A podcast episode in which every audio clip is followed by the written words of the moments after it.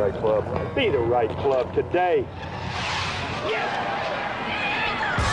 Johnny, that's better than most. How about him? That is better than most. Better than most.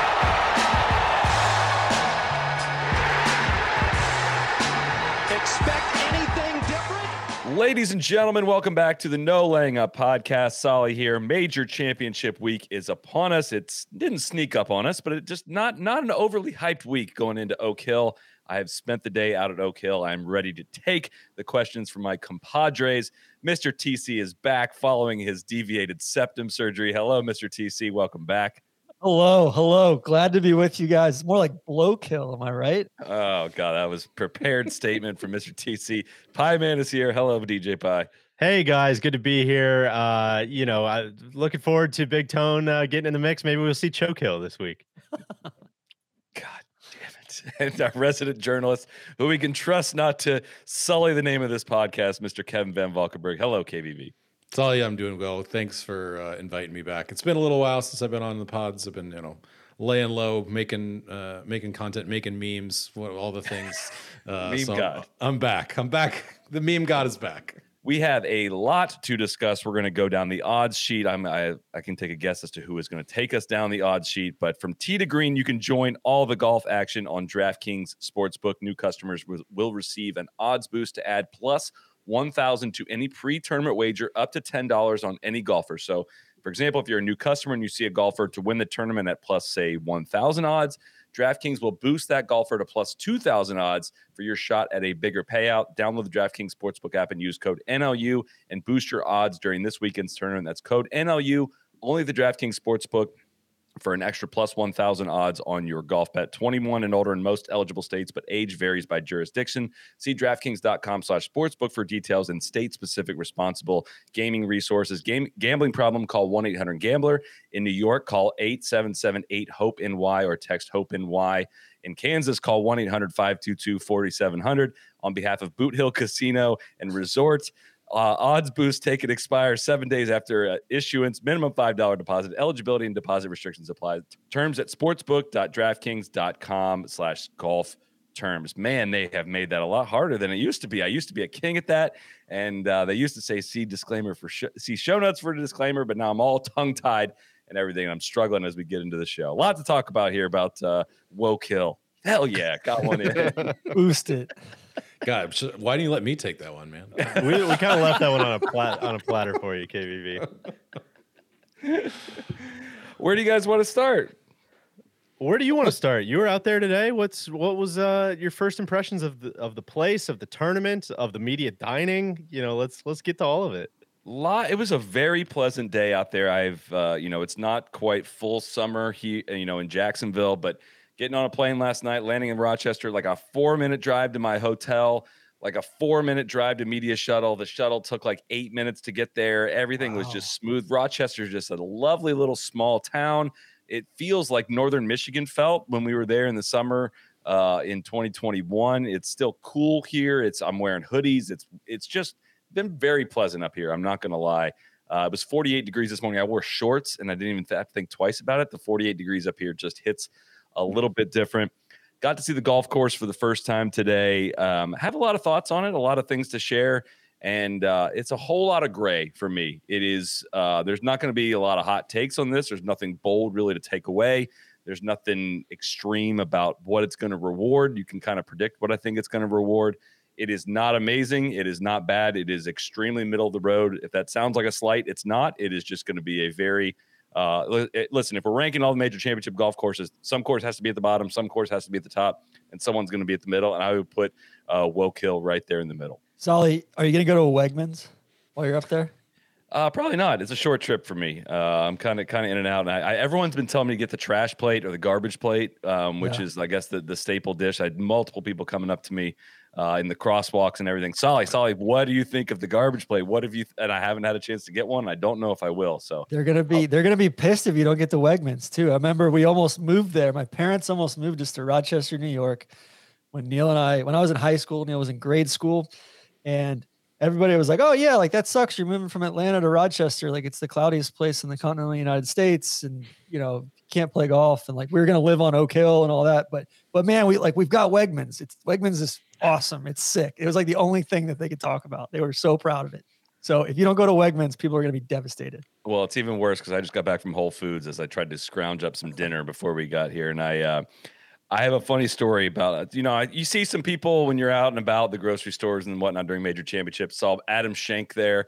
Um, you know, I I, I walk walking down the aisles. Oh yeah.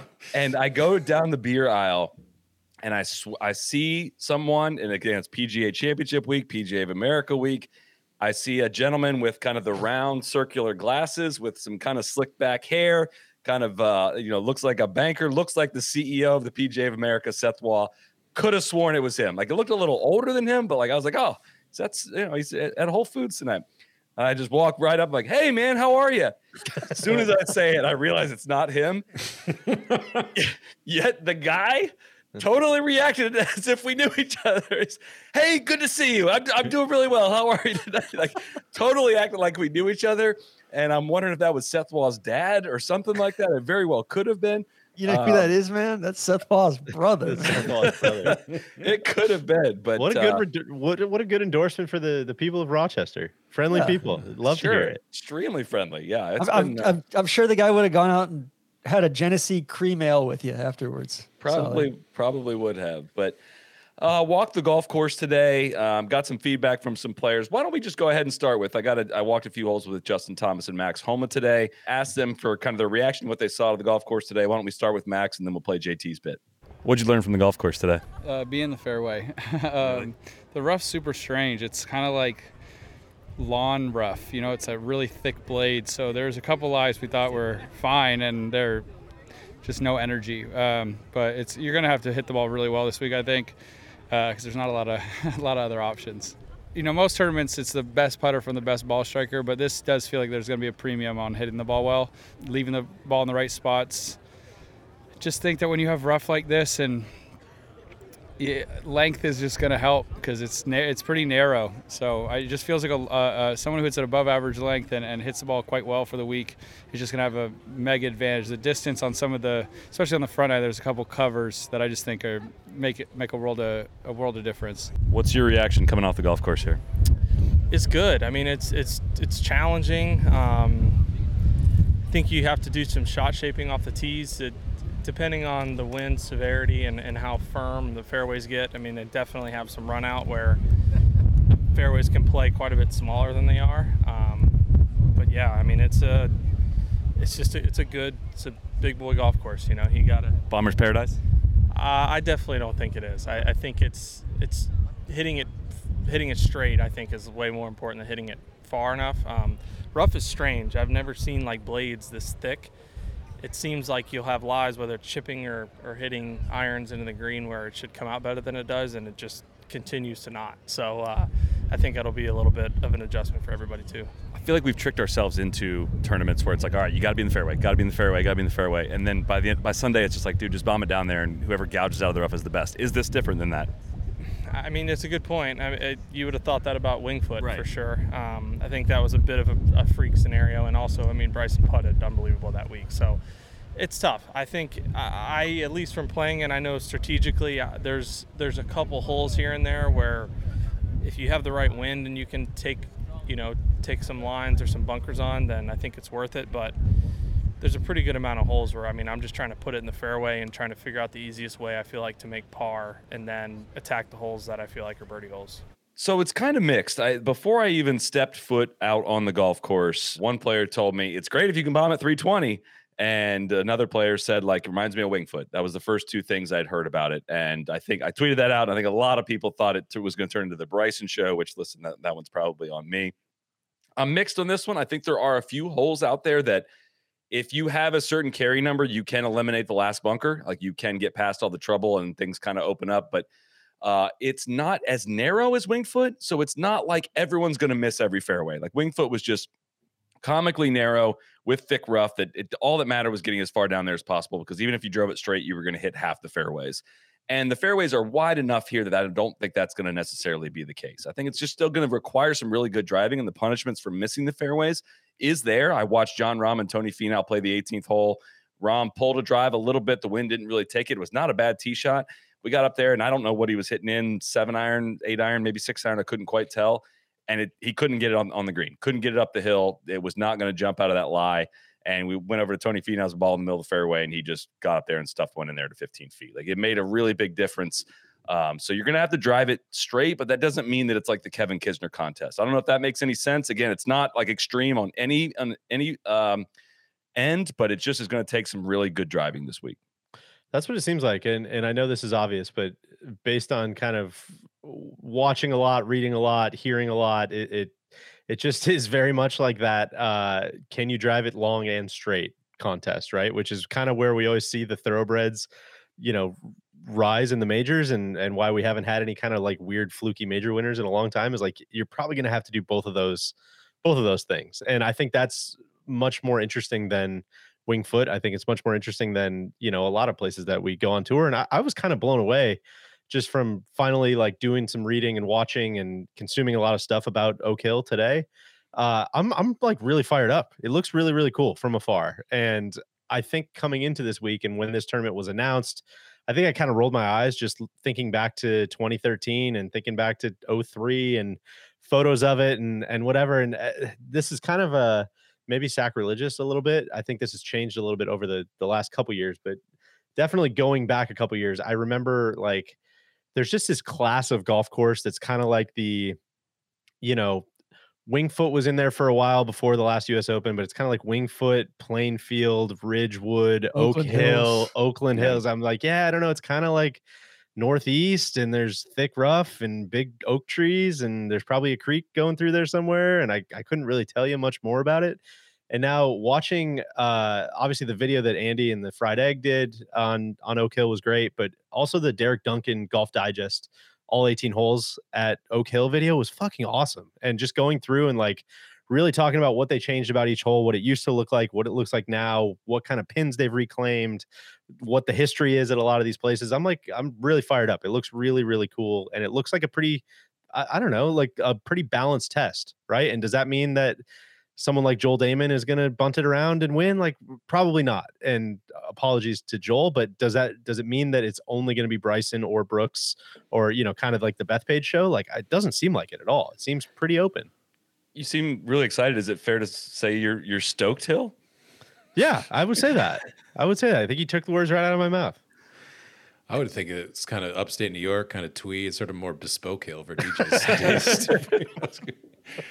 so, so what did you think of JT's take about the grass being so thick, or the, the blades of grass? I thought that was an interesting thing. He was, you know, this shows you how turf players think. Like, not only do they have opinions on like the thickness of grass, but the literal thickness of the grass blades, which I would have never uh, contemplated.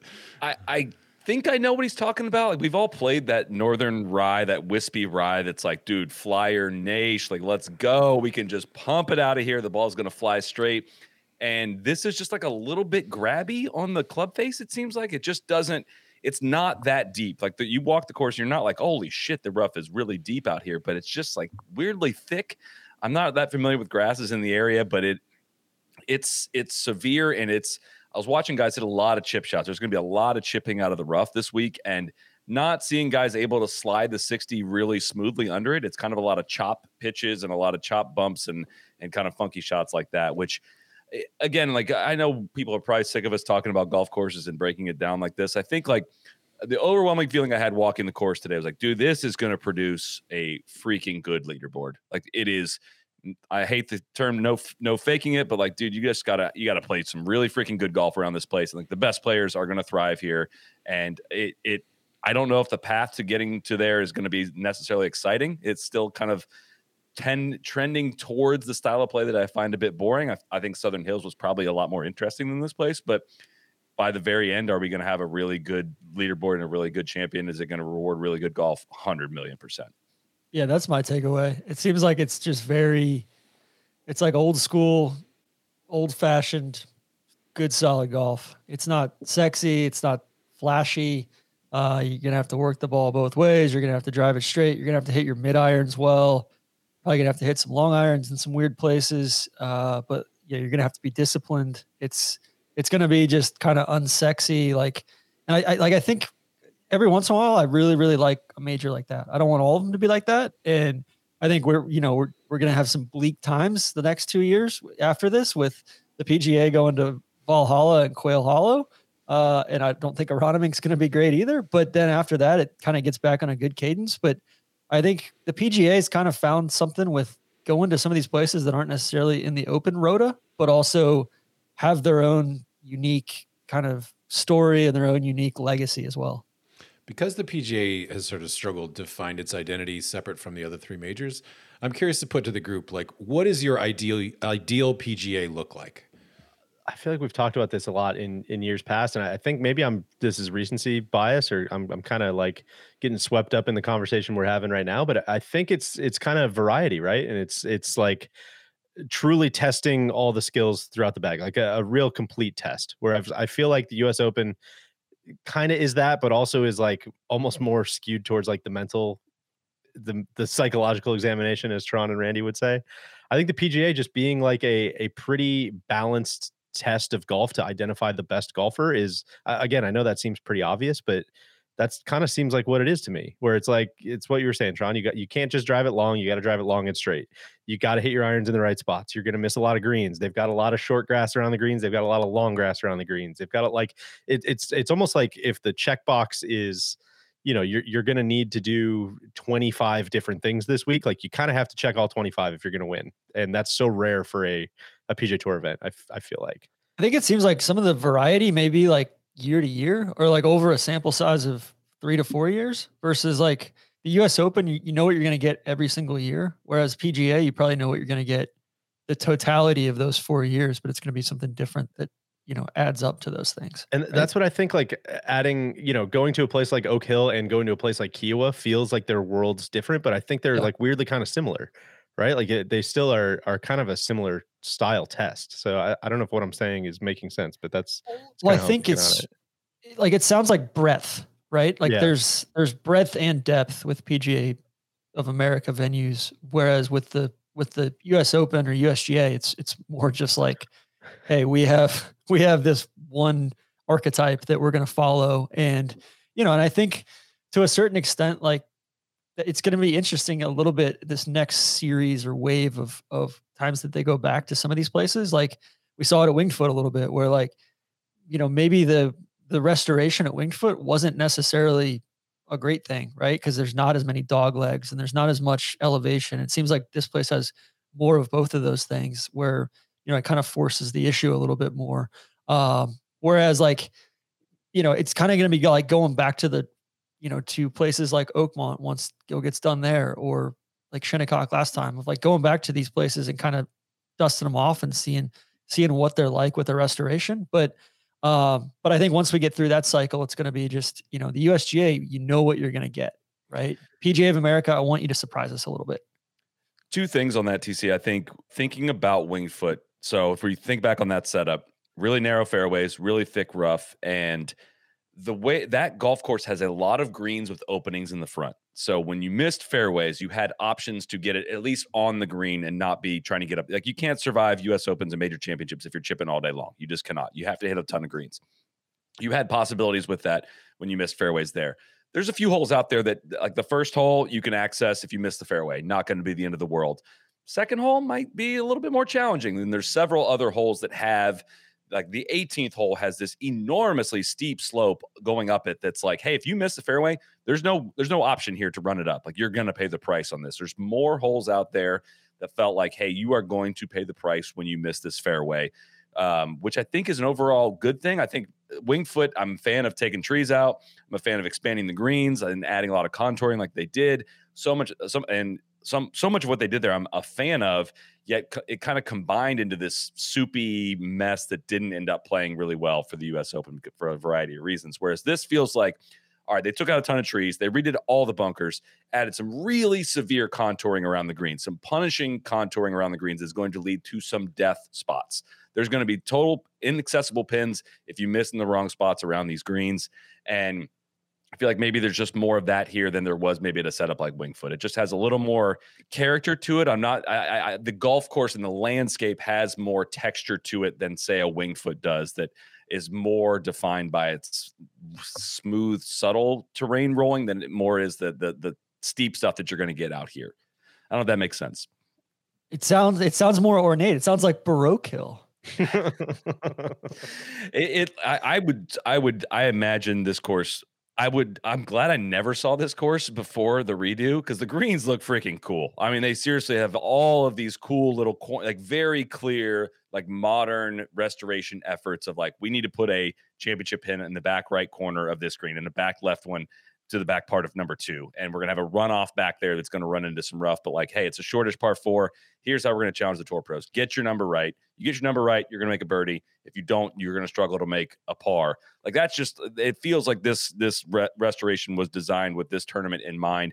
The what he's done around the greens with the really severe little gumdrop, chocolate drop mounds, whatever you want to call them, on top of what he's done with the bunker faces reminds me a lot of congressional. He did the work there, uh, and also remind I had really strong touches of what he did at Inverness uh, and how that you know kind of how they brought corners of the green back into it. And, and I, these aren't things people really a lot of people think about when they watch golf on TV, but it allows you to have a pin that is that is ex- really challenging but accessible. And I think when golf gets really boring is when pin gets pins get too hard and they're not accessible even by good shots, and you end up with just dull repeat golf watching the whole time. There's going to be plenty of opportunity this week for guys to score and succeed. I don't think the scores are going to be low, but it's at least possible, and I think that's a, a, a obviously a very strong positive.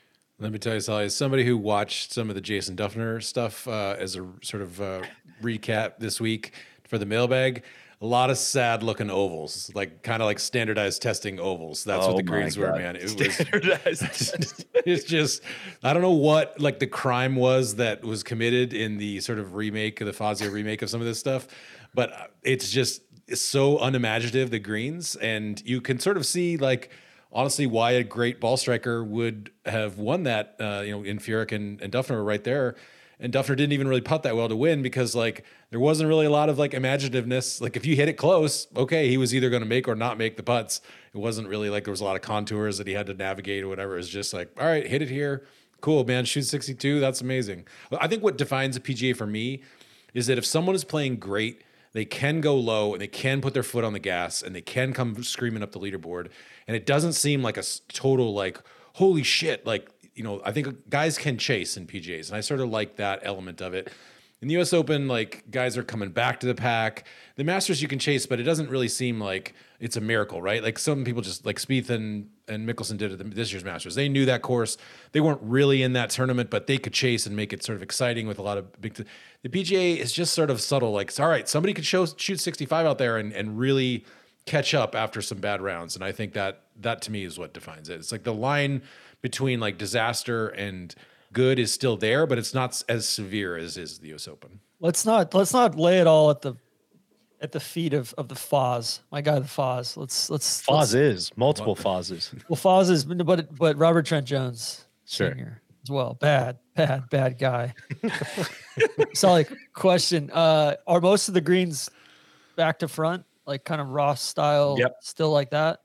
Yep, a lot. There's a lot of some internal stuff going on. A lot of like little weird mounds and some tears to them, and like they can be in control with what they want with scoring. I mean, they can make them some really fun, interesting pins, and they can make some really hard ones that are not dumb and silly. I mean, there's just uh, some really interesting internal contouring, and uh, it, it it feels like a little bit CGI like done a little bit. Like it doesn't look that natural, but at the same time, it looks like really fun to play. And um, I, I, don't like going to majors or golf events where it's like, dude, I would never want to play this course. Doesn't even look fun. It's that hard. Like this one's kind of like, I, I, could hit that shot. Like I'd like to try that. Wouldn't that be fun? But that's the thing. It looks like somewhere like you'd want to play on a weekly basis because it yeah. changes so much day to day and like yeah. you get so much variety out there. The bunkers look deep as fuck. Too. They are deep. They are really deep, and the face like it's just it's a really cool look, and they have some kind of some some of the weird runoffs. JT commented on this in his presser too of like the, some of the runoffs are just going to send the ball down into the rough.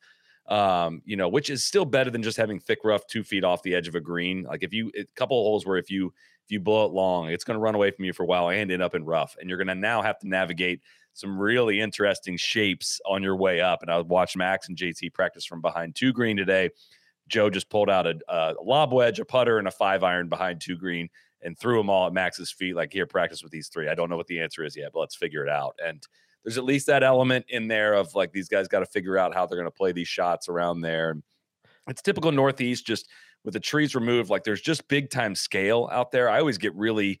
Uh, I struggle with my depth perception when you get out to these huge ass greens that have a lot going on with them and understanding where the uphill and downhills are. These guys don't have that problem, but uh, I have respect for their ability to navigate all that stuff. But I also I think, want to point out, can I point out really quick on PGAs? Winner last year, JT Southern Hills five under, uh, Kiawah Phil six under, Morikawa took it to 13 under. I, I think he shot a 64 or something in the final round to do that. 13 at Harding Park. Bethpage was eight under. Um, and then Brooks Koepka went went low at TPC or at, at TC uh, Bellerive Country Club at 16 under, and then eight under at Quail. Like scoring, it, the, the, PGA has gotten a lot harder. I feel like yeah. it used to be a race to like 18 under par, and in five last five six years, it has been a like one of the more difficult majors. Yeah, I think. I mean, shit. Even like the senior PGA that they had here in 2019, Ken Ken Tanigawa won at minus three. That was uh, I, I put together kind of like a five uh like fun facts about about Oak Hill, just trying to you know you never know when we get to these preview pods. This was a very robust conversation, but sometimes it's it's the Reeve and we don't know what we're gonna have. So just just in case, or it's Bell Reeve and we do know what we're gonna have. Oh, that's true. Suck. Uh, TC, did you see the winning score at the 2008 Senior PGA? I did not. This was Jay Haas won at seven over par. Whoa. Uh, so Whoa. that that was going to be part of my thing. So if, if, you'll indulge me real quick, sure. Uh, First of all, I bet you guys didn't know this. One of five courses, don't ask me what the other ones are because I don't know. I didn't look it up. One of only five courses to have hosted the US Open, the PGA, the USAM, and the Ryder Cup. Pretty cool. So I would yeah. assume Brookline's in that. I was having a hard time thinking of any others. But I bet, I bet you're gonna get a text Oakland from Wolf. Hills. You're gonna get a text from Wolfie like 10 minutes after this post. He's gonna be like, DJ, oh, how could you forget? How, how could you not know? Uh, so that was cool. Hazeltine, you meant, I think, is up there. Hazeltine, right? probably. Yep. Yeah, oh, that's got to be one. Saul, you mentioned the the chocolate drops right of 17. Just something for people, because obviously people will hit it in there quite a bit. It's now kind of a converted par five, like plays as a par five for the membership going to play as a par four this week, so you can just imagine it's a long shot in there. Probably going to be a lot of people in those right chocolate drops, uh, which is where Ben Hogan was in the 1956 U.S. Open. Mm-hmm. Had a chance to get up and down uh, to become the only person to win five U.S. Opens. TC, uh, you can relate here. I'm sure he missed a two and a half footer uh, on the 72nd. Honestly, hole. I can't. I can't relate, Deej. now that you've switched to the claw, you're freed exactly. up. Are you still yeah. doing the claw, TC? I haven't got to see oh, you play. it's crazy, man. I mean, okay. it's all I can regale you. It's just yeah. putt after putt after putt, right in the heart of the hole. I blame you for this, DJ. This was this was on you for sure so what I was going to say next is it used to be gettable. Uh, Lee Trevino in the 1968 U.S. Open became the first player to shoot all four rounds in the 60s at the U.S. Open. I think there were some comments after that that were kind of like a little bit like fuck around and find out uh, sort of stuff because that was when I think they really flipped the switch. Yeah, and we're like, let's bring in multiple Fazios, let's bring in the bring in the the Jones family, bring, in, bring in doctor, bring in everybody. Let's get rid of a bunch of these Ross holes. Let's get rid of a bunch of this. Let's convert this. Let's do this. Blah blah blah. Uh, and then I was gonna say uh, at by the time the 1980 PGA came around, Jack Nicklaus was the only player that broke par. Uh, and then, of course, as I mentioned, Jay Haas plus seven to win the senior PGA. And then uh, the last one, you know, Randy's not here, but I thought he would dig this. Uh, the you guys, I'm sure, have heard the legend by now this week of Dr. John R. Williams. I have. Is this the guy from from Shaq from the uh, Eastman Kodak? Yes, he yeah. was. Uh, many. I, I don't know. Actually, I don't know if he worked for Kodak because people called him "quote the father of home refrigeration," which is a story I need to look into. There's so uh, much like fascinating industrial shit coming out of exactly, Rochester. Exactly. So he was an Oak Hill member. Uh, you'll you'll you know if you read any of the history or learn any of the history about it, basically they they acquired this big sprawling piece of like treeless farmland that the golf course sits on now. And Dr. John R. Williams uh, was was not pumped about the big treeless expanse. Fancied himself somewhat of an amateur arborist. Uh, and so he started having people sending him acorns from all over the world, all sorts of famous acorns. Uh, he got acorns from Mount Vernon, uh, from Stratford upon Avon, where you know your boy Bill Shakespeare was from KVV, uh, Yeah. from Sherwood Forest. Some would say bloke hill. exactly.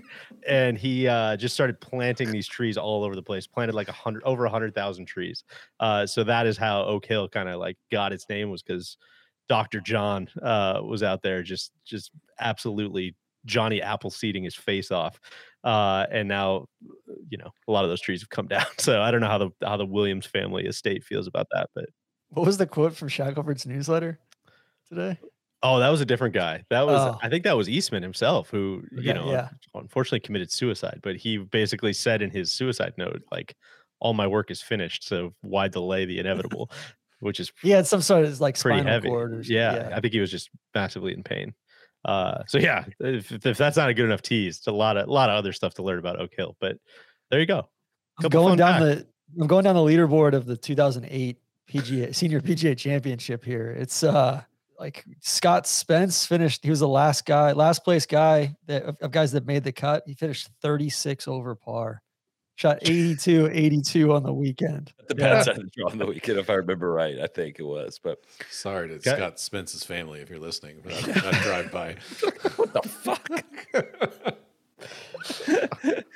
Before we get going too far, I want to give a shout out to our friends at Rhoback. Saw a lot, a lot of Rhoback out there today. I got to say, I've never felt like fresher in a hoodie than the orange one I'm wearing right now. We got these in our mm. pro shop right now, store.nolayingup.com. Uh, dot com. we got these gra- brand new, fresh orange and cream hoodies that I think this is my favorite considering I have my own uh, Rhoback section in my closet now, uh, that is a very, very strong endorsement. They uh, the performance polos they just hit a little bit different. Their four way stretch is next level. The material is moisture wicking to get you through a warm day on the course while staying wrinkle free. Their performance Q zips are awesome. They're a game changer. I finally found my white and green one they sent me for the Masters. So pumped about it. Nothing beats rocking a Rhoback Q zip uh, for a morning round of golf or for an evening out on the town. And finally, the hoodies are the stretchiest, softest hoodies in golf. It is hoodie SZN at Oak Hill, and it's gonna, you're going to see a lot of hoodies, uh, both in the crowd and on players this week. I saw a ton of them, abs- so many of them running around the grounds. Uh, gave gave the subtle subtle nod to everyone that uh, Have was to. able to look my way. Uh, they were all, they were very confused when I did that, but they're the best hoodies in the game. They're gaining traction big time. You can use code NLU at rhoback.com for a generous 20% off your first order through the end of this week. That's R H O B A C K.com. 20% off polos, Q zips, hoodies, and more with code NLU. Got my first Rhoback shipment uh, from from the gang this uh, week. My wife was just completely smitten by the Rhoback hoodies. Was like, They're the "Whoa, best." What is that? That Yeah. looks Watch so out. good she's on gonna, you." She's gonna And steal them. As you know, I'm I'm a I'm a thick guy, you know, so I got to wear stuff that's flattering. I can't just like throw anything on. It was it was completely a winner. I'll Hell tell you what it is. The strings are a, a wonderful compliment. They're, they're really well decorated little strings on it. I never thought I'd care about something like that, but uh, it, it's every time I see somebody in one that I haven't gotten before, I'm, I get immediately envious. So, Boom. should we talk some players? Uh, we've talked a lot of golf course. Okay, Real quick. finish the I'm 2008 still- senior I'm still PGA. I'm still on oh, you're serious? Yeah. Third leg Greg finished T6. Oh, Jay Haas, though, opening round 69. And then he shoots, it was a par 70, shoots 72, 72, DC, 74. we're not we're not doing this. We're, we're eight not, we're not over, do eight it. over in the last not- three rounds and wins by one over Bernhard Langer. We're like Longer stroke, stroke 76. hill out there. TC. Exactly. exactly. No, it's Or like crazy doke though. hill. well, it's just one of those things too. I remember in 2013, I think I was on like a European vacation during the PGA, and so like I just I didn't see a single shot of that event. I've never seen highlights from it. I've never like it. It's like it didn't even happen. Kind of like the Baltusrol, Jimmy Shout out Walker. to Surf Pro. It's like a surf pro ad.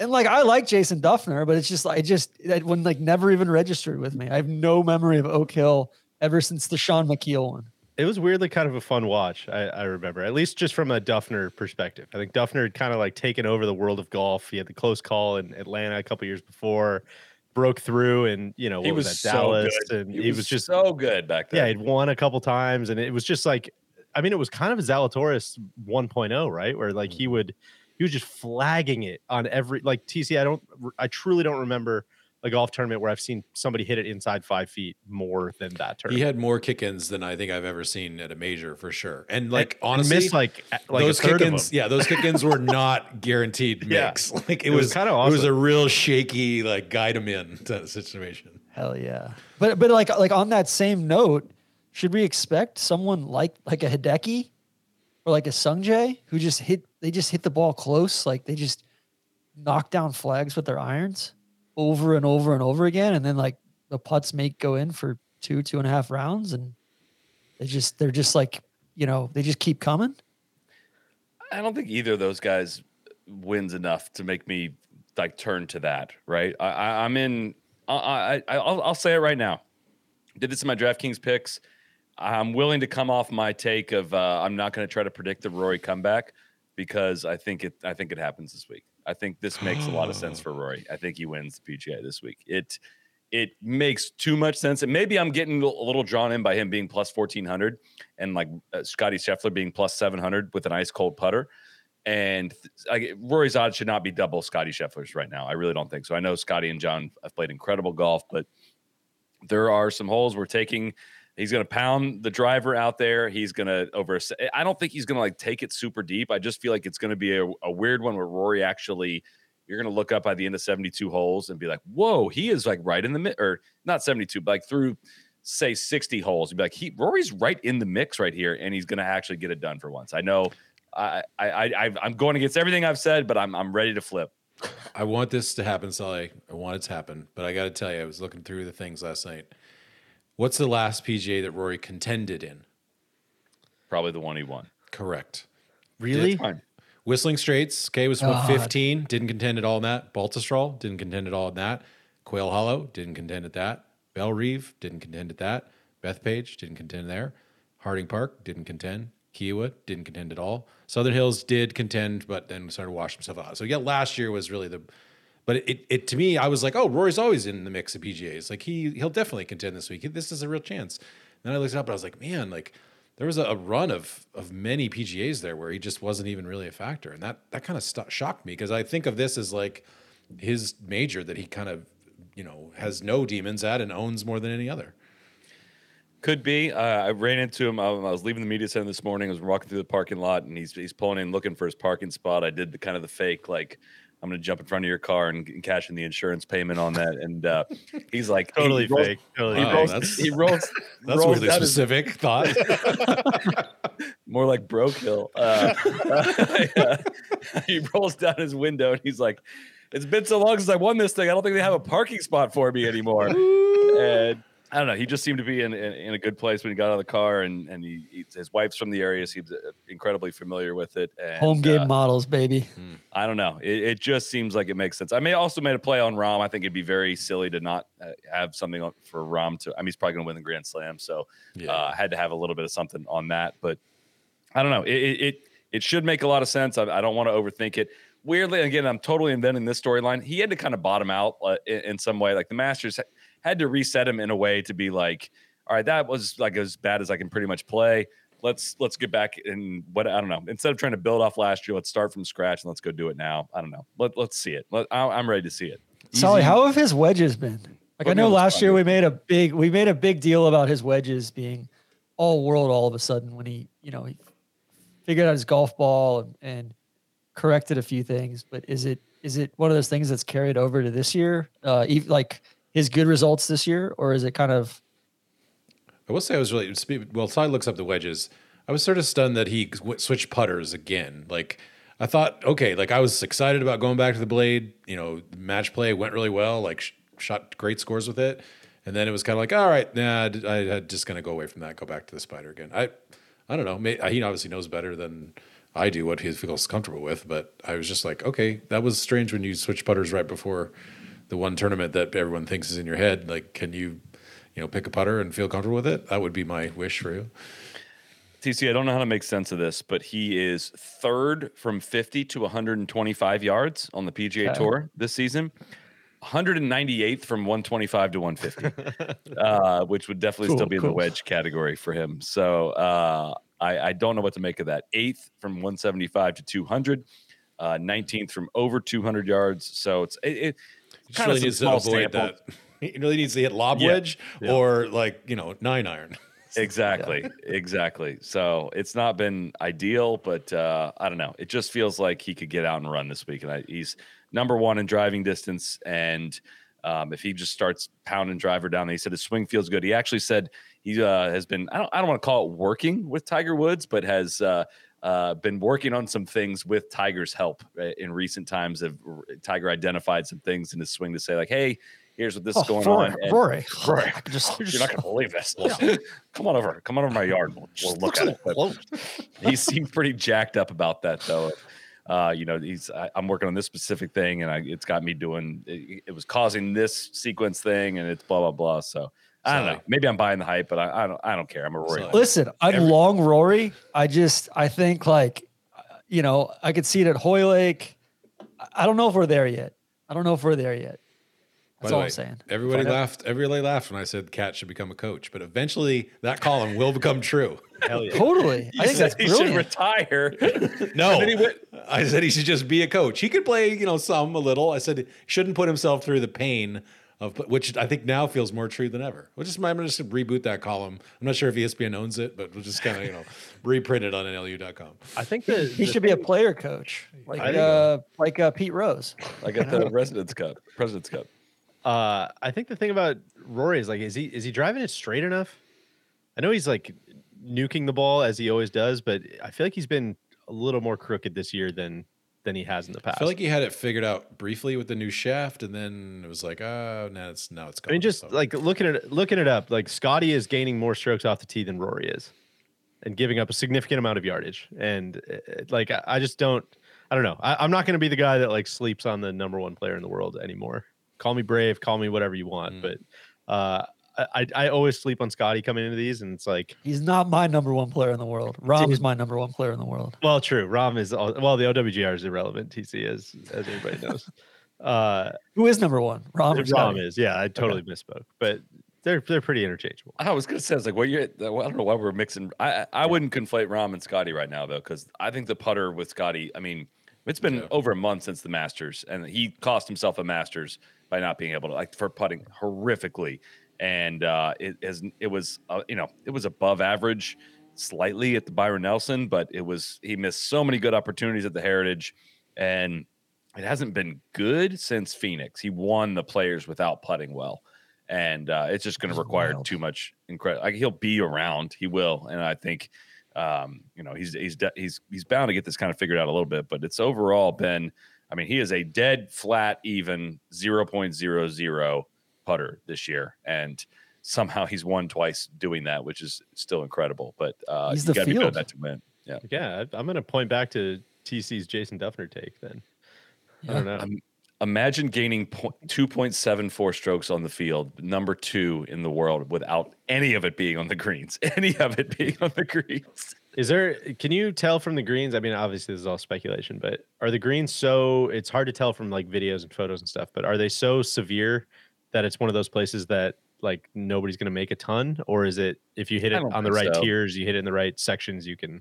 They're can super pure. Supposedly, there's Yeah. like no POA in them at all. Like they're crazy pure, um, and not like crazy fast or or or you know, not like Oakmont or Wokemont or Brokemont or any of that. It, it's it's it's you can hit putts out there, and it's not. Uh, I I guess I didn't honestly didn't pay that much attention to it today, but nothing stunned me in terms of like, dude, how is anybody ever going to make a putt like that? Yeah. So, um, should we go down the odds sheet just a little bit more? I mean, I I I, I don't know if we want to. If anybody else wants to make any picks as to Real quick, real win. quick before we get there, weather's looking good for the week. ish. Um, it looks like it's going to be cold tomorrow. Uh, I, the last I looked, it was kind of going to be a bit rainy, but I know I, I trust your apps a lot more than uh, than I do my own TC. Potential soak hill situation. It looks like I mean, yeah, it looks cold and like you know, like gorgeous on Tuesday, high of fifty on Wednesday, but sunny, Which is sick. low of thirty-eight. High Uh, of 50 is awesome. Yeah. And then God, 58, uh, so glad high of 58 on Thursday, sunny on Friday as well, uh, high of 73, and then 40 to 50% chance of rain showers this I'm really weekend. really glad the cat doesn't have to limp through a high Exactly. of 50 day that uh, just pray for the cat. Uh, Um, reports. Um, there was no Jordan Spieth sighting on the course today. Um, from people that I had spoke, no one I had spoke to had seen Jordan Spieth there. There was a Greller sighting uh, on on the golf course. So I m- imagine we'll know more by the time this podcast is out on Tuesday morning. But I would not. The word I've gathered on the Spieth situation is it's not good, and uh, at Sounds like I'd Greller- Greller, uh, Greller to cat confirmed. Listen, I'm, I'm going to recuse myself. I'm too close to the situation. Uh, let me, Soly, let's let's run down the odd sheet a little bit. I'm gonna I'm gonna lay out the, the top ten, Okay. the, the top ten favorites. I want you guys to buy three of them and sell three of them Okay. from from this top ten. Okay, we have Scotty Scheffler plus seven hundred, Jon Rahm plus seven fifty, Rory McIlroy plus fourteen hundred, Xander Schauffele plus sixteen hundred, Patrick Cantlay plus sixteen hundred. They're actually good friends as well. Tony Finau plus twenty two hundred. Brooks Koepka plus 2200, Justin Thomas plus 2800, Jason Day plus 2800, Viktor Hovland plus 3000. How is Jason Day in the top, uh, like the top betting picks? That that surprises me, DJ. First of all, I think That's he's been the pretty bias. well. I think that might be that might be why. someone on this podcast predicted that he would win this year. Uh, at, I think it was at Riviera that I predicted this. So uh, I think you know, everybody on this podcast predicted. Yeah, Is this this is a bit of a, a bit of an Augusta elevation lot in Augusta situation. Listen, don't make me dig up this very obvious take. Uh, I will spend hours uh, in doing so. All right, This I'll go the very- first. the- this is uh, the, the office meme of like KVV predicted J Day was going to win this year. Soly predicted Rahm's going to win the Grand Slam. They're the They're same the picture. picture. All right, I'm, I'll go first, Deej. I am buying Rahm, I'm buying Rory, and I'm buying JT. I am selling Scotty, Cantlay, and Viktor Hovland. You got to Viktor's got to convince me that he could actually play well enough to win in one of these things. He could be in first come Saturday night, and I still wouldn't be buying it. Uh, I got to see you close, uh, Viktor. Um, I think. You know what? I think JT is just sort of set up to win a bunch of PGAs. Uh, I don't know if you heard his dad was a PGA Tour professional. Uh, That's breaking news. Must credit KVV, but um, that's a you know kind of seems to PGA have an, professional for the- excuse me, excuse Yeah. me. yeah. That that forges an emotional connection to this. And Rahm is just a, a killer. Uh, Scotty, I think one of the smartest things I remember Rory ever said. I was about Jordan Spieth. It was I think it was at the start of 2015, or it was the end of 2015. He said, you know, it, he's going to find out it gets a lot harder after you be, you reach the mountaintop. It's way harder to sort of sustain it. And I was like, oh, what what a jealous quote that seems like. And it was just so so right because Spieth like went into a sort of a tailspin. I don't think Scotty's in a tailspin, but I think like everything just gets a little bit harder once you've been discovered, once you've sort of found your way to sort of the top of the world. It's all of a sudden it's like, oh shit. Even Rahm sort of experienced like kind of a reset year last year. I think Scotty, that's what Scotty's going through right now. It's just he can't quite make it all work together. So that was my three. He- also hasn't finished outside the top 12 since November. Oh, yeah, For but balance, I'm just going to point that out. well, no. What? Wait, listen. Let's not throw facts at this stuff. we, we all should be so lucky to struggle in uh, in that sort of way. I think. Uh, TC, who are, you- who are you buying and selling? Buying, I will go. Uh, I'm gonna go Cantlay. This place would seem to I'm, I'm really suit him. I'm I'm buying Cantlay too. I'm Really? buying Cantlay. Yeah, unfortunately, I Dude, hate he, it. dri- I- he drives it so good. Yeah. Cantlay's been like the safest auto sell for me at majors, and I'm I getting ready to do the same exact thing. It's just this feels like this feels very up his alley. Weirdly, I'm buying Hovland as I am well. too. Yeah. Really? Uh, don't yeah, know I if just I can go as you. someone who struggles with the chipping stuff, this isn't this type of grass that I've ever that I struggle out of. This is like, yeah, and he's just a really like he's a really good iron player, right? He's not bad out of the sand, I don't think. And then it's tough to not like. I think I think this sets up well for Xander. It's kind of between Xander and Rahm for that other one. I'll go Rahm just because he's he's Because he's wrong. like he's Rahm. Yeah, and then I'm I selling. I am selling. Uh, I'm selling Scotty. I think Scotty's just afraid. I think his his rise to the top is it's going to take him a little bit to to kind of recuperate from that. Uh, I'll sell Day just because I think uh, TPC Craig Ranch is is just complete dog shit, and uh, you know, it doesn't Could have heard him this week. you know, yeah, Way to get a exactly. place like. Honestly. exactly. And then I'll sell Brooks too. I think the I think the master stuff was fool's gold. Hmm. I am going to buy Rahm and Rory, as mentioned, and Hovland is my third buy. Uh, I just uh, somebody really freaking good driver of the golf ball. Um, and again, it's not like it's like a really good combo of of driving distance and accuracy. Just it just feels like I, I, I kept trying. I kept hearing people describe the golf course, and I kept thinking Viktor Hovland. Not because it's like bombing over all the trouble, but it's just like yeah, dude, you're gonna have to be in a fair amount of fairways and pretty far down them. And that was adding up to Viktor to me. And it's not a ton of short grass that is to cause a lot of anxiety and not a lot of chipping off short grass. It's to be, you know, kind of the weird chunky chips that are very different short game shots than they are uh, the the the nippy pick the nippy nippers that we, I think we would fear Viktor having to do. And plus 2800 for him to win feels like a fair amount of value for someone that uh, has has played pretty. He's played well in a lot of big events. He just hasn't won any of them. But I don't know. I'm I'm buying that. Question for you though, Soly. Like, are is there anything? Because I feel like Viktor always makes like one or two just critical mistakes that like just kind of you know sneak up on him, and then it compounds, and then all of a sudden there's a double bogey there, or there's a string of three bogeys in a row, and he kind of sleepwalks for for a few holes. Like, That's it to me. He, it's not the chipping that's been like in the, the Sundays that is making fade. It's the dumb decisions or whatever. Yeah, I, I, let, us just. I mean, to be clear about this game too, like I'm selling, I'm buying Viktor at at 2800, and I'm and I'm selling Scotty at plus 700. Right, like I, Totally.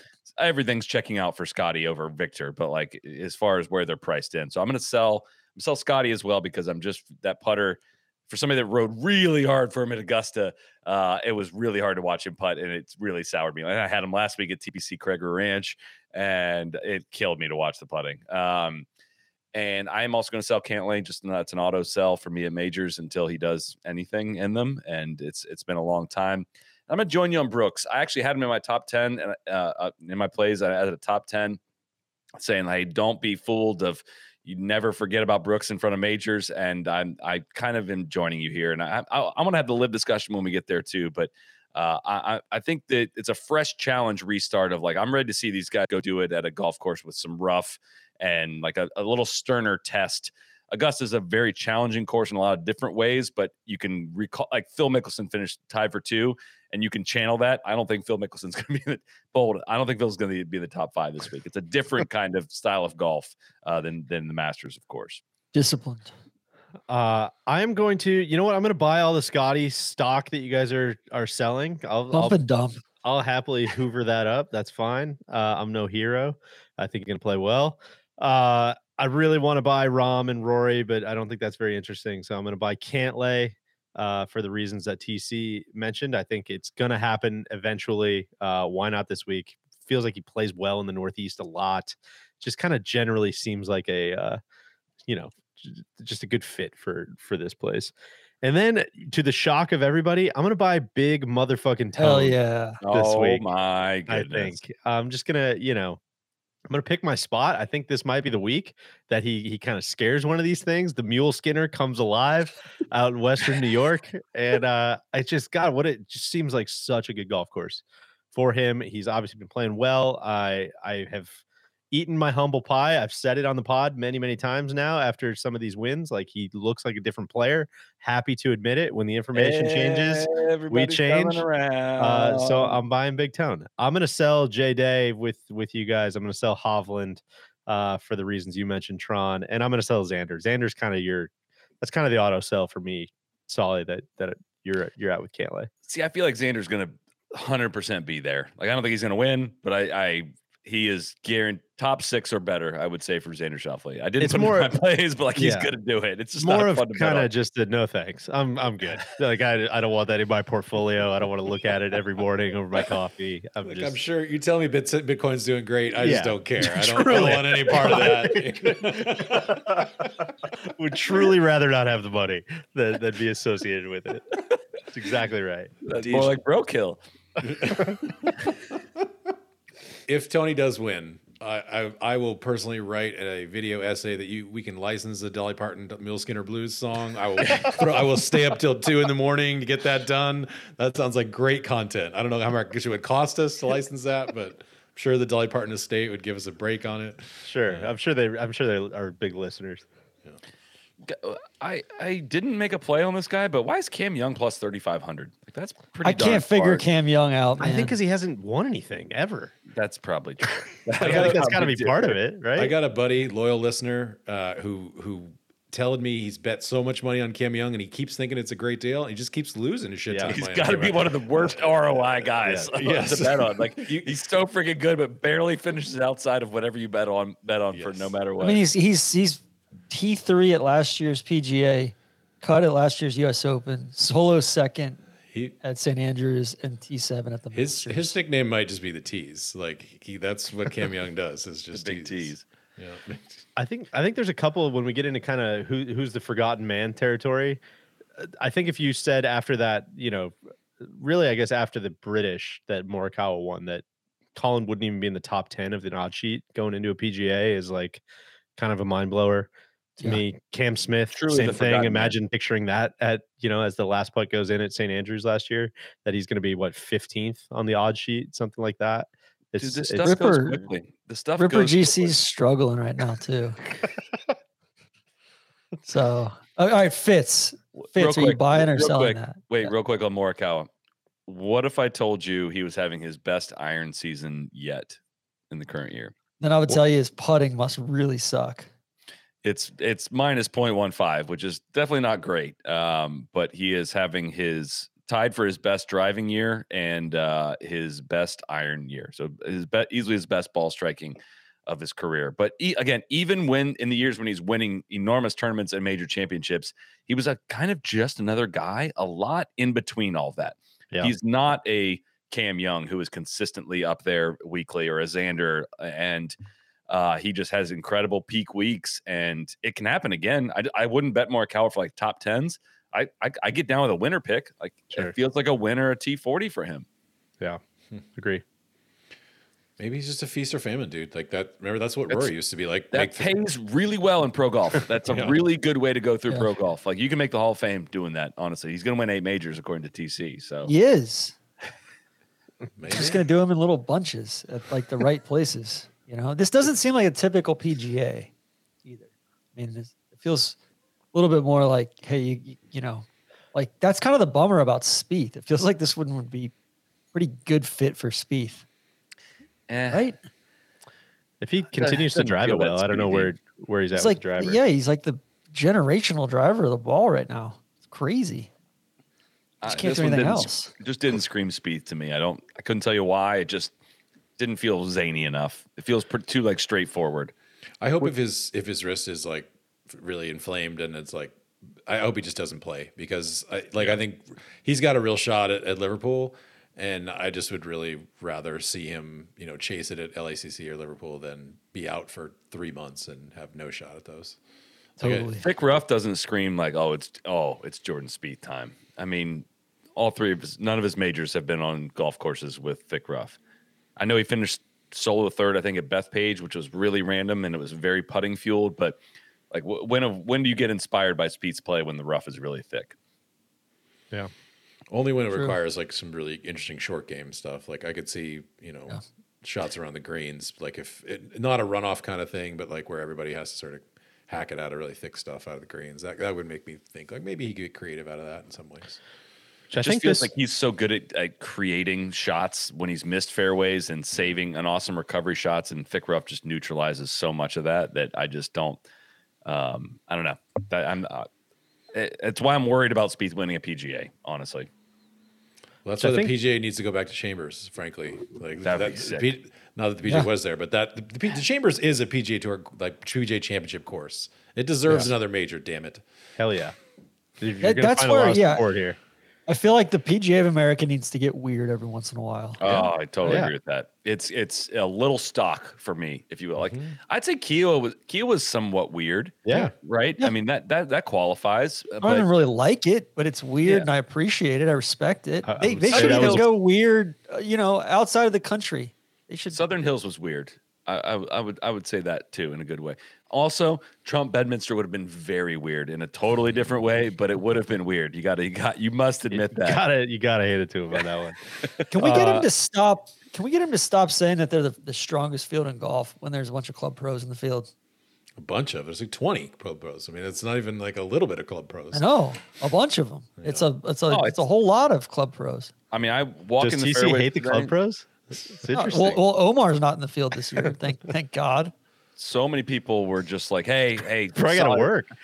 coming coming up to me, Soly, love your stuff. However, this major has an asterisk. It, it has an asterisk on it because Sebastian Munoz is not in the field, right? I mean, they, the the prejudice against the live guys is just it's it's out of control, and I can't I can't consider this a real tournament because Sebastian Munoz is not in the field. So many people were talking about that on the grounds. Yeah, I imagine. That's bold of them to come up to you. The takes the Munoz family, just giving it right to you. Cam I can't believe they were Tringali. even there. I can't believe they even felt safe on site. Can I get one one more one more play in here? And Yeah. and I'm not gonna say I'm not gonna be too much of a homer. Say he's gonna win. I, I know he, you know we haven't even been close yet, but got to drive it well. Thick rough, cool weather. Got to hit your irons precisely. Got to Big dick chip it. Got to chip it a little bit weird. Could be the pros time. Or Oh, at least at least the top Oh, ten. yeah. Let's at least get that top ten. I did I, reading between the lines. Didn't seem like he was in love with the place. Didn't seem like he was necessarily vibing with it. Might sure. be good. Might be good. Could be good. Could be great. Who He knows? might have But- low expectations, and all of a sudden, like, oh wow, I'm in it. Like I didn't expect that. Now I'm going to play well the weekend. I'll tell you a few other guys. What about DJ? Yeah, I know. I thought about that. DJ, I feel like was is the one live guy that I actually think uh, I would say, yeah, I could definitely see that happening. Like having an unexpected, like no one, no one seems to be talking about DJ right now. Like, I guess he did just win the the Tulsa sort of uh, you know mud pit out there. uh, that was good. Good. Why do you by, hate the supers? yeah. Why do you hate the supers? Well, the supers apparently. I mean, it was we're down the street. Bunky was saying it wasn't that bad in other courses. What's up with the supers at that Splash World Tulsa place? Whatever. Uh, no, I think DJ is a, a very like interesting pick. It's, DJ probably you know three majors feels right for DJ. What about medium dick Rick? Well, on DJ, it's this is tough to. I just don't know what to do with this. Like he just won, but I don't know what to do with that. I don't know what it means because his this is like statistically, if you go off just strokes gained, which again includes everything, includes all of his live golf. This is by far his worst season as a professional. Like uh, oh, by almost four tenths of a shot worse than his rookie year. Like which is a lot. That's a huge dip in play. It's only been seven season events like just started though. it's yeah. seven starts i know but like it's not it's not good golf like he's supposed to be running a train on that tour like he and he and cam are supposed to be wreaking havoc on that tour it is not happening and uh, Hot- i know he just take. won Hot take: If the tournaments were 72 holes, he'd have more wins. Probably. You're probably exactly right. I, I I I actually agree with that. But um, Brooks had obviously the win in Orlando right before the Masters and parlayed that in an incredible finish. And I just don't know. I don't know how to how to how to marry the two. I mean, it would make total sense to me if he played great. It would make total sense to me if it's like, no, that- that was a totally different thing that doesn't add up to, to success here. So I think I, will feel so differently about all of this if the live dudes have the same kind of performance at the Masters that they had here. I think this would be way more impressive if that Yeah. happens. I agree. I think it'd be a good thing. I Yeah. still, I, I, I, I'll say this every stop we get of like, part of the reason I've been so bummed of people that went to live is it felt like waving the white flag on their competitive golf careers. And if that's not the case, I'm very, very, very happy to say I was wrong about that.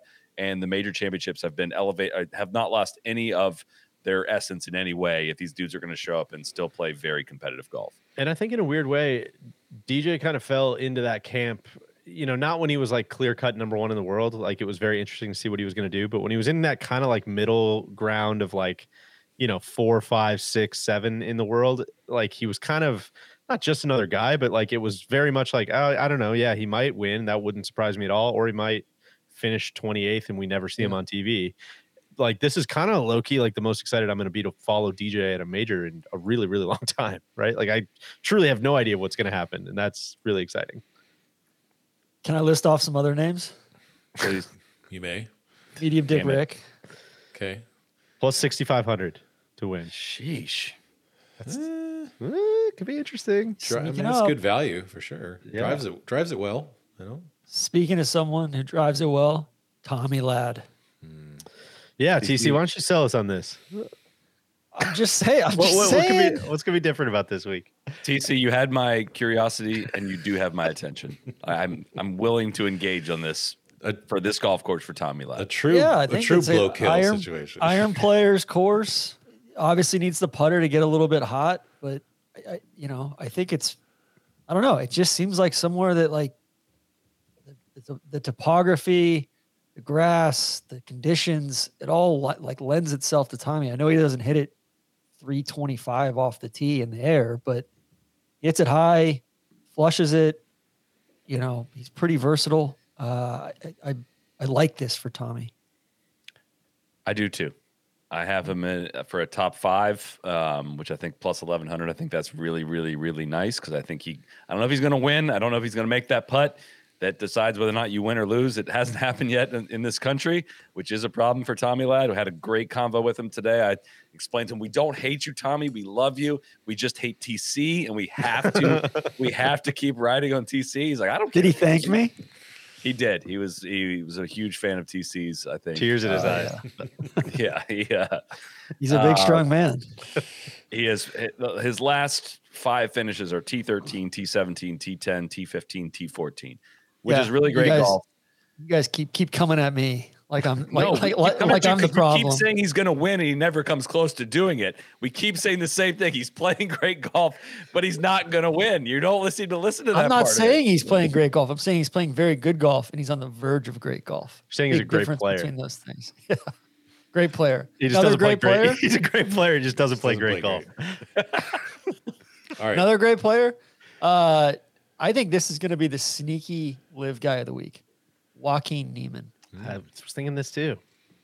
Yeah. drives the ball well, very straight, you know, streaky with the putter, can get the irons going, plays well on classic golf courses. He's got some decent results heading into this, some flashes, like some good rounds. Who the fuck knows what, you know, like what a 66 and, you know, broken arrow beads. Yeah, exactly. But, you know, I, I I'm kind of like he's he's plus he's plus 7,000. Taylor Gooch is plus 7,500. I'd take Joaquin. Who are you taking a, a All three way, three way, you know, got to pick, three way pick pick 'em between Ricky, Tommy, and Joaquin? Tommy. No, no doubt. I I think think I'm going to take Joaquin. Rick. I think Joaquin would be a fascinating live like fuck you winner because like Yeah. no one is really that passionate about Joaquin, and so like Liv would try to make it like a dunking on everybody thing. Oh, look at that, we got a major champion. Everybody like, yeah, that's cool. Like he's he's a good player, but like who cares? Whereas like Brooks inspires some feelings, and like DJ inspires some feelings. Phil obviously inspires some feelings, but like I don't know if Joaquin or like Taylor won. I think I'd be like, wow, that's cool, good job. You know, I, I don't really know what Cool, that man. says about you guys. Cool, Like, it's awesome. Uh, anyway, What uh DJ, I think you're so deep in my head with the whole Bermuda Burns uh nickname that like I've written Sam Burns off for any course that isn't Bermuda. I think It's you crazy. have to for your own You safety. have to do it. yeah, don't want to do it. Certainly don't want to do it. I don't I'll know. tell you another I guy wa- that, I that feel like jumped I forgot off. about Sam Burns. I don't. I don't really. Right? Yeah, it's just been a weirdly quiet. year We're out of the out of the Florida win. swing. I, I want to talk about someone who's been forgotten about. The the used to be big golfer who this week came Oh. out and said that he was shortening his life. He, he did an interview with Corrigan and uh, and said What? he was shortening his life by eating too much protein. His doctors uh, he He's only going to live to 115 instead of 130. Well, I, that could have been it. They, he, they his, his actuary tables suddenly were like 115 instead of like 130.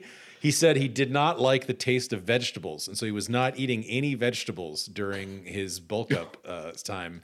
And the doctors were like, "Whoa!" Sounds like my five year old. yeah, your your gut biomes are are bad. Uh, so, who would have thought in just three years after the the Winged Foot massacre, uh, we would be here where the the not so big golfer is not even thought of uh, as a, a contender in any way, shape, or form. And and a lot of people would be surprised, I think, if he was in a top. Like if you said Bryson's going to finish top twenty, I'd be stunned. Oh, Like, absolutely. No No one He fired his that. caddy too, or he's got a new caddy Did on the back. Really? He's got um, Got Big uh, Tone's old caddy. yeah, Greg uh, Bodine, I believe is his last Yeah. name. He, uh, yeah, on the back. I Isn't that a believe not, NASCAR not, the, driver? not the NASCAR driver. not not working with uh with uh what's this uh Chris Como anymore as well. I believe I heard today. So I mean, Oh. Bryson, Which is interesting because like all the Como stuff that Jason Day had to say after his win was like, man, what a like seemingly healthy relationship and like these guys really seem to be bringing the best out of each other and they're talking about life and how to evolve and all the Como and DeChambeau stuff was always like, yeah, I'd fucking call him at 4 a.m. We'd get the camera out, we'd do it, you know, be making TikTok videos, be trying to hit it 600 miles an hour, trying to break the simulator at my house. Fuck Cobra. It's like, yeah, I don't know. driver sucks. driver sucks. I'm gonna have God, to I go. miss this guy. He was the I know. fucking best. I mean, I'm the gonna tell you worst. right now. I think I'm gonna the go and follow the not so big golfer on the first. Oh, one. you should. That's, You that totally sounds like a very fun column. So The not so that. big golfer's going off at plus eleven thousand.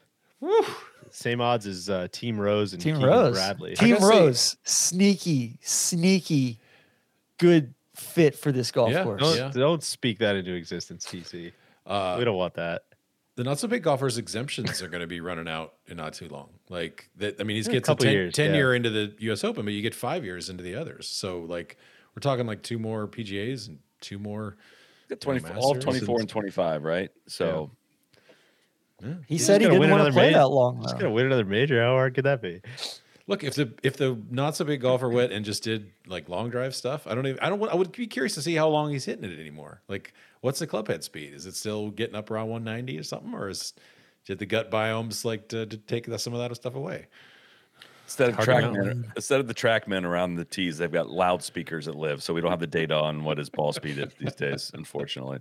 I got another guy that I think I don't know if he drives it long enough, but it feels like he plays well in this type of setup. He's won a place like Firestone before. Shane Lowry. Hmm. I thought you were going to say Keegan. Uh, yeah, I, I'm- I'm not even gonna. I can't do that. Can't dignify that. Um, let's pick. All right, we got to pick one guy that's going to like have a good tournament at plus ten thousand or or or worse or lower, however you want to describe that. I will put my life savings on this. Oh God, I, I feel like you read the same Ben Coley preview that I did. I feel like I know who you're gonna say. Harris English. Oh no, that's not what. That's not what I.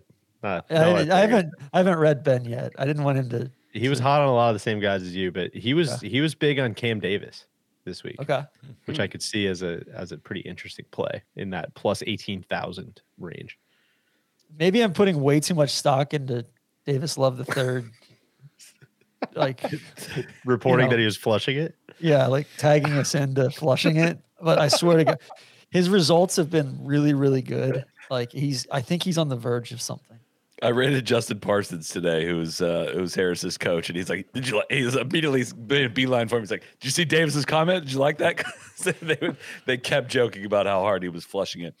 You know what's a total stunner to me, and honestly, I kind of forgot this guy existed. I, I just want to say Harris has also missed three cuts in a row. yeah, he's not playing good. I told you he's on the verge. He's on the verge. Uh, there's a lot of red in that. Oh no, I'm sorry. I'm sorry. I'm sorry. He hasn't missed three cuts in a row. No. I was looking at 2022. TC. Apologize. I, Thank I you. will apologize. Formal Wow. apology.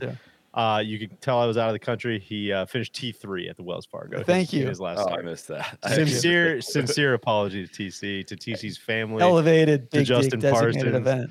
to everybody. this the, uh, can I get really quick this a, a name that has fallen way off the radar in, in the golf world. Abraham Ancer is plus twenty thousand this week to win the PGA. Like that dude was a top what thirty player in the world when he left for Live, and has just been just totally evicted. He's gone. Young Tom Kim kind of took his place as like the, you know, the straight, the straight dinky hitter that just hits his irons like exceptionally well and accurately. Uh, I'm going to say Denny McCarthy. Denny McCarthy's played really Yeah. well this year. Yeah. uh, it was just uh, I think eighth at Wells Fargo. Uh, is is not, I mean he's finished like in the top twenty like every week, and uh, if you have to drive it straight and putt it well, then he's a good candidate. I like that. Moving off the odds sheet, uh, can I tell you guys about a couple holes that I think are going to be especially fun and noteworthy? Um, one of which is the 14th hole, the drivable four, which is Looks so sick. Yeah, it's a weird, funny little hole that's kind of like a volcano par four. Uh, it is. I don't know if anyone really knows what the strategy is going to be, other than I think the layup area where you would want to lay up is so steep and severe that I don't know if a ball is going to even stop on it. If you could lay up and potentially the ball rolls all the way back down the hill and into a flatter spot.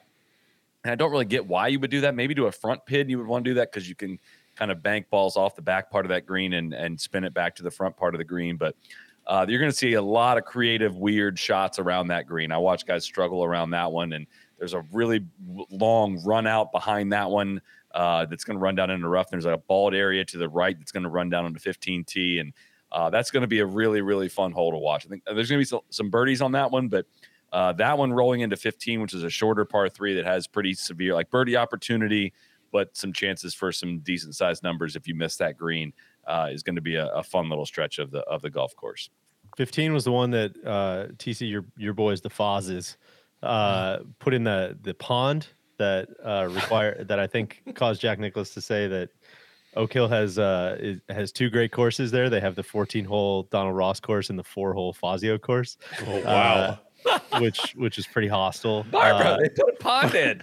but there used to be a pond like short right of that green where that chipping area is now, Soly, which is so sick. And they filled in the pond, and it's now almost like a sunken, down low kind of like short grass uh almost like just really, really hard. Short grass got a chip back up the hill, landed on the green. It looks like an awesome little par three. Yeah. Uh, 18's a ball buster, just a really good major championship finishing hole. Like driving the fairway, hit to this elevated green, hard green, um, tough chipping all around it, big, huge grandstand behind it. Like it's it works. It's a very stern major championship finish, like a better finish than like I don't know, 18 at Brookline or um, 18 Southern Hills was really good finish. Um, but yeah, it's it's great. It's a really really good hole, and I think that's gonna gonna play really well. Um, three and eleven are really long par threes, two thirty to two forty five range. There's an alternate tee on eleven that I think it looks like it's going to get some use. They had a tee set up there uh, today, but three has a false front uh, in front of a uh, 230 yard par three. Uh, which some guys were, were chirping a little bit about today. And I think Matt Fitzpatrick had hit a three wood on that one today. Oh, um, the, the yes, horror. Yes. yeah. So um, that's uh, uh, number one's kind of a noteworthy hole in terms of where distance really plays a factor. JT hit driver and like had an interesting conversation with uh, Mark Blackburn as I was watching JT and, and uh, Max Homa play uh, the first hole, which uh, Mark is Max Homa's coach, talking about like Max hit three wood off that hole. It's a kind of a dog leggish left par four with the fairway canting left to right. And Max hit three wood on it, which brings the bunkers into play. And but it helps you hold the fairway a little bit potentially. And JT just took driver over the bunkers and found. I mean, he got Max by 60 to 65 yards probably on this first hole as Max kind of fell down the right uh, the right rough. But he explained how when guys need to turn it over, obviously we we know that guys can are more comfortable drawing three woods than they are drivers, but the swing arc is kind of what promotes that and how these guys have learned to hit driver, how to hit up on it so much that no matter what, there's uh, the um, if you're going to hit up on it like that, the club is going to start exiting left, which like trying to hit draws with drivers can be really big challenge for these guys when the club is already trying to exit left. It can lead to some really bad things. But if with a fairway wood, you're kind of hitting more down on it, your path, it makes more sense to try to draw one like that. And uh, he said, he's like, there's one guy that like actually like can can do the high draw with the driver, and it's that that Northern Irish guy. Yeah, and just like hear him describe like a, a, professional level coach describe it in that way, it was like, huh. Yeah, maybe I probably should have been able to say that, but I would have never been able to spell that out out loud. But that makes a ton of sense as to like why guys make certain decisions. But I think you're gonna see a lot of guys pound driver on number one and get it way down there and get up close to that creek.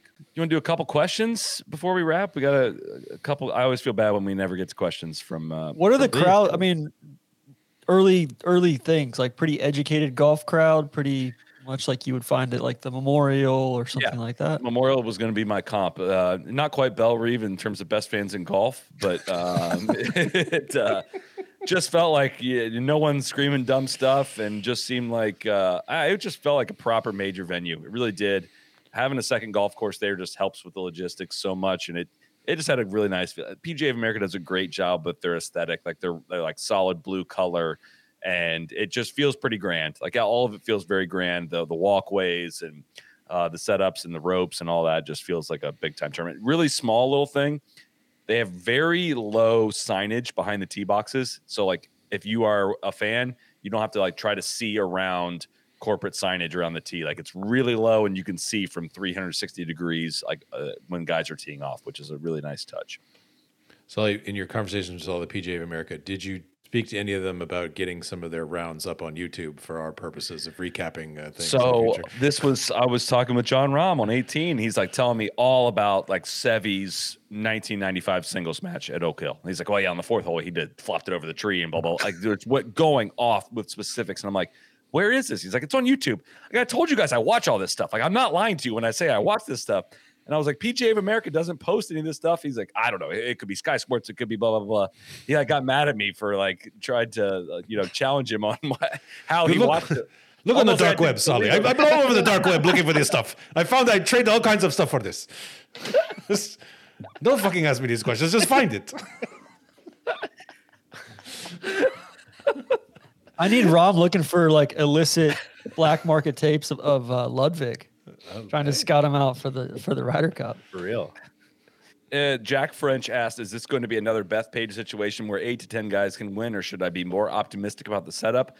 I would say be more optimistic about that. I think Bethpage was a disgrace, and this is this is not a disgrace. This is uh, slightly on the edge of not being. Or uh, if if dead middle was like anyone can win, uh, this is still past that and closer towards Bethpage, but it's not a guarantee that it's going to just going to be total bombers and everyone else is eliminated. So. We we are so weirdly going back to that. I've been thinking about that Blackburn quote. I feel like Xander fits into that bucket a little bit too, of somebody that can hit a high draw with a driver. And, and I'm not saying that this golf course demands that, right? Uh, just that one shot was just an interesting conversation. Totally, but, like, would- but that that's kind of always been one of those like weird guys where I'm like, I can't put my finger on it. Like, he seems to get more out of his swing and out of his driver than almost any other guy out there, and with a different shape on it. It's not just that, you know, just one way cut, kind of. Yeah. I don't know. Just just neither here nor there. But I, I think you're right. Hashtag Hagen said, How did Oak Hill pull all these events? Multiple reports that it doesn't pass the eye test. It's just a big and challenging course, but why does it a place like Rochester host multiple majors, a Ryder Cup, and uh, USAM? I, f- I feel like uh, I was thinking about this. I saw this on the agenda. It's got to be at least partly because they're kind of willing to ebb and flow with the times. Is is kind of what it seems like, right? Like there's like they want to host big events. yeah, they're they're Appetite is a huge thing. they have a huge appetite for it. They're willing to like they've changed the golf course what five or six times now in Five or order 600 times, I think. in, now. in order to like kind of keep up with things and cater to big tournaments and all of that, which kind of uh, I think leads me to uh, the question on here from Russell B seven hundred four: Which succession character is Oak Hill? Got to be Tom Wambsgans. like just willing That's to be exactly exactly who I was gonna say. Just and he kind of came with a shocker there at the end, and you're like, you know what, man? I didn't know if you had it. exactly. Good on you. You're willing to go there, willing Yeah. to be whatever you need him to be in order to, to get his foot in the door at the bi- with the biggest names around. You know, just a total, you know, kind of a social climber, but but also kind of uh also I- kind of backs it up a little bit. You know, I'm I'm I, I think it's got to be Tom. That that question came from Russell B seven hundred four, and I would say I thought about that a fair amount. I think it's Carl because it just kind of blends into the surroundings for the most part. But like, hey, like try me, motherfucker! Like try me on this shit. Like, like seriously, like you want to you want to run up a, a bunch of fake financial numbers? Like I will put you in your place. Like I'm still a proper squeal. test. I've run public companies for 30 years. Like I can do this. And that's what Oak Hills is like to me because it uh TC, I know are you still waiting for the whole season to come out, TC? I, I've not started the, the new season yet. I'm gonna okay, go well, we're not watch it. spoiling anything. We're just Okay. spoiling some quotes in in this Let new season. good It doesn't times spoil roll. anything. But like, yeah, it's it's it's like obviously qualified, not spectacular. And like, if you really want to push it to like, what are your qualifications? It will stand up and be like, here are my qualifications. Like, try me, motherfucker. That's Carl. I like that. I like that. Tom feel like- Blomkamp, Blomkamp's too all over the place. Like Oak Hill is is it's it's it's confident in who it is. It's stout. It uh that's I think it could to- be Gerri. Yeah. It's not little trying too to blue be blood anything else. for Ooh, Tom that could be Blomkamp. Gary's good. Yeah. Gary's good. Yeah. Like it's not perfect. It's not. It's not gonna like blow you away, but it, it's solid and it's Highly like a really competent. really good stand-in. Yeah, highly competent. Anything else we've missed? Anything else? Other topics you guys want to cover before we uh, kick off a week of major championship golf? What what is on a garbage plate thing? Yeah, I want to know that too because I don't know. I looked this up and I don't want to mess it up because it feels like the kind of thing that people are going to get very upset with me if I get it wrong. Um, it's your choice of cheeseburger, hamburger, white or red hots, which are AKA hot dogs, especially those made by local companies Zweigle's. Zweigle's. Oh, I'm going to crush for that, I'm sure. Italian sausage, chicken, or grilled cheese served on top of any combination of home fries, french fries, baked beans, and or macaroni salad. Uh, plate is usually topped with Rochester style meat, hot sauce, optional mustard, uh, onions, and ketchup may be added on top. Jesus. Well, that sounds disgusting. Maybe me and Bri- maybe me and Bryson can eat one of those though and report back. And there's no veggies on it. I think you, you and Bryson will be totally fine to be able to Man, pull one if Bryson those were like a better sport about things, that would be a fucking literally fun segment. It'd be like, hey, let's go get a garbage plate, man. Like let's let's carb load before this round. Uh, KVV out there, will you uh, ask Phil to unblock me on Twitter if you get a chance to talk to him this week? I will do that. Yeah. Okay. We'll see if it's hard uh, to do my job when I can't see what he's tweeting because he's tweeting that fire these weeks. Well, I can, Maybe yeah. maybe you should have thought about that. I'm not I'm not blocked. I'm not blocked I- either. I Kind of a did think about it. I sent a Hall of Fame worthy tweet to get blocked. I don't regret that even a little bit. That was uh, uh, that was one of, the- one of my proudest things. I'll I'll get him. I'll get in his ear. I, I feel like Phil. He's, he's desperate to be listened to, and uh, Right. So you know he's he's mad that a lot of people aren't listening. So you know I'd like to extend uh, uh, an ear to him if he wants to. I, I know he's not currently very impressed with me. He's been favored in some tweets that were talking some shit about me. So uh, you know if he wants to, shit. yeah. Apparently I've been talking shit. I found out, uh, but he hasn't blocked me yet. So uh, What maybe if he tries to kick your ass? Maybe he should. I mean, old man can give it a go. He's, I got seven years on him. He's, uh, you know, he's probably weighs hundred pounds less than me, so he better get low because I'm going to win a battle of uh, getting low. Low man wins. Yeah, uh, we'll see. Soly, how pissed do you think uh, Webb Simpson is about all this tree removal? Probably. I haven't, I haven't talked to him, but probably pretty pissed.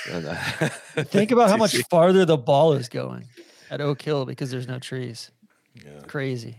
Think about the environment, the, the damage done to the environment. I don't know if Webb believes in that, but uh, you know, it could be be huge for global warming.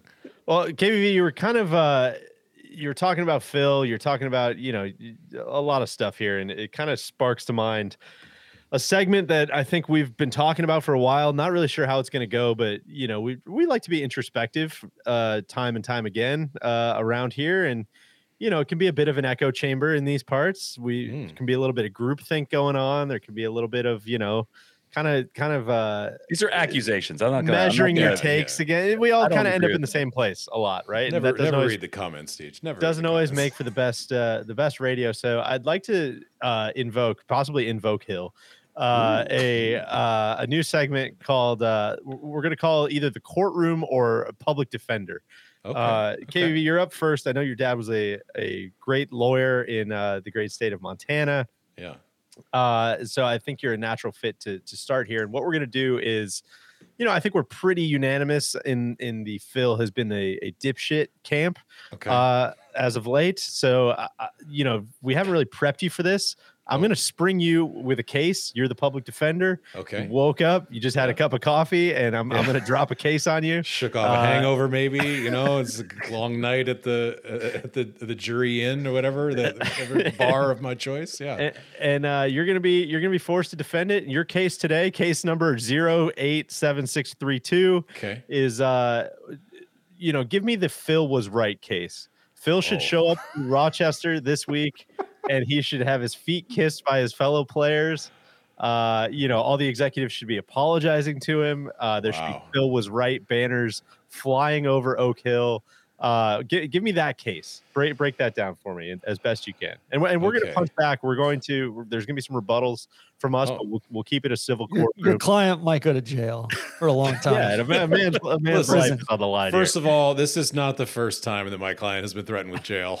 Uh, he is not afraid of the consequences of his actions. He is willing to put it on the line, and I think that's what makes a great American. First of all, so let's just let's just put that oh out there. my God, he was unprepared for this. Secondly, uh, you you you woke thinkers are always been going. You've been going at Phil for years. Uh, never never really supported his ideas. Look, we all know that that big change requires bold maneuvers. So if you know allegedly my client was working behind the scenes to destroy the very structure of the tour that he helped build then that would not necessarily be against uh, the rules. The rules weren't necessarily written out like this. The, the bylaws have always been a little murky. And frankly, frankly, all the money that, that is pouring out of the PGA Tour spigots, where was this for years? All this, all of a sudden, all this talk of, oh, we're just going to go to our sponsors and get more. Well, why couldn't they do that before? Why did why did someone have to take such decisive action to to use a uh, a convenient dictator uh, to help leverage. I mean, look, it, it sometimes to make change, you got to get your hands a little dirty. You got to partner with tough people. What is uh, what is our experience as around the globe as the global policeman as Americans taught us? Sometimes you have to part. uh, Cody will tell you this. You have to partner with bad people to go after the worst people.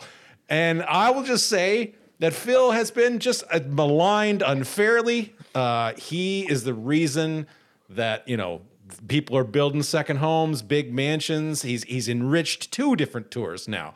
Ob- objection, objection, Your Honor. Listen. He's he's calling my cl- my client, Big J Monahan, uh, the worst person. Uh, objection, Your Listen, Honor. I, I, allegedly, Over, overruled. okay? He's, he's cooking.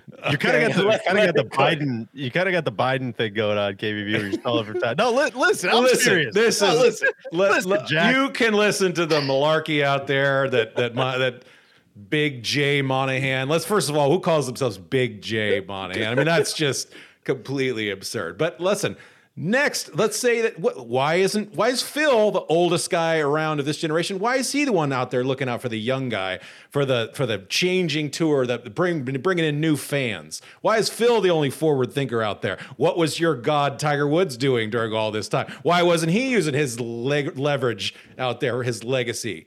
You know, I, I'm insulted that Phil had to be the one to take all these arrows so that, you know, all you woke podcasters could go at him week after week talking about what a what a crazy person he is on Twitter. Twitter's the new medium. Twitter is the the free speech sort of, you know, New York square. Times of the world. Yeah. There's if it wasn't for the Elon Musks of the world out there letting people like Phil tweet crazy things, well, we, we wouldn't know so much about what's going on here in this madness of, of between tours. So thank God that Phil's out there sticking up for Taylor Gooch, a fine player in his own right, you know, who would have gotten totally screwed over by the PGA of America if Phil wasn't willing to stick his neck out. Uh, I, I think I think I rest my case here. Phil Phil ought to be celebrated. Seth Waugh ought to be presenting him with a scepter of you know of, of the biggest change maker in the history of, of these of this era instead of you know sitting here whining about how Phil needs to just shut up and dribble. Well done. I thought that was going to wrap up like 18 different times. Well, I, don't still even- may I be don't even know going, what Soly. I'm out. just getting warmed up here. I mean, I you know Listen, I've I'm- been no, I'm serious. wanting to Listen. s- stick up for my Mad guy. Phil for a long time. By God, he's you know the, the dishonest golf media. God, I think I'd be a bad lawyer because I don't I don't know if I could channel I don't know if I could channel that energy that you just that you just some that you just drummed up there. I don't know if I could win politically like that. Guys, quick question. How did Gooch get in? Uh, special exemption. Yeah, they gave him a like, special exemption at the end. Like, they gave So a the- lot of all guys. Of his, all of his whining was basically- about the U.S. Open, not Yeah, PGA. Right. oh, that's But okay. the, that's right. But Sorry. the PGA, sorry. Tour- PGA America did give him a, an exemption in, uh, but That's- he okay. wasn't whining about that. He was whining about the U.S. Open. They also gave one to Siwon Kim. And They did, thanks to their Objection federation irrelevant, Your Honor. points list, which is a whole yeah hour and forty minutes into the pod. I guess. we could- Also, if, if anything, Phil has points helped expose the corruption of the OWGR, that the the trans Sir, the lack of is up, transparency. Let- objection! I, I Counselor, object. And we're gonna hold you in contempt. I'm not afraid of jail. He's also exposed how bad Siwon Kim is at golf, uh, which is not something I would have noticed without the But live uh, apparently, he exposed what a great guy Tr- Cameron Tringale is. What an What a great short game. What an incredible driver of the golf ball Brendan Steele is. When's the last time you thought about those things, huh?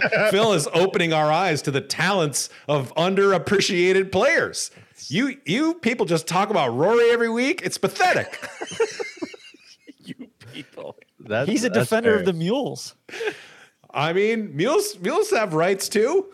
Don't you think? Oh, I guess my, my only rebuttal to all of that would be when have we ever seen uh, Phil do any of these things for anybody else uh, over the 30 years that he's spent in the public eye?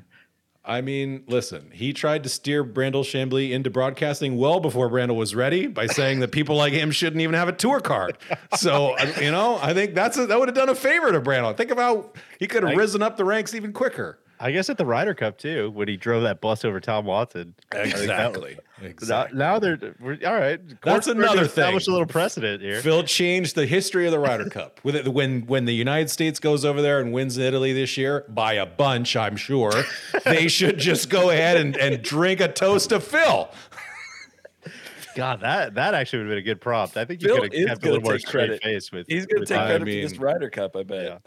He remember when he dressed up in all that Ryder Cup gear and, and the, for the, the I guess it was the President's Cup, and you know he was he was wearing those goofy sunglasses. What a patriot!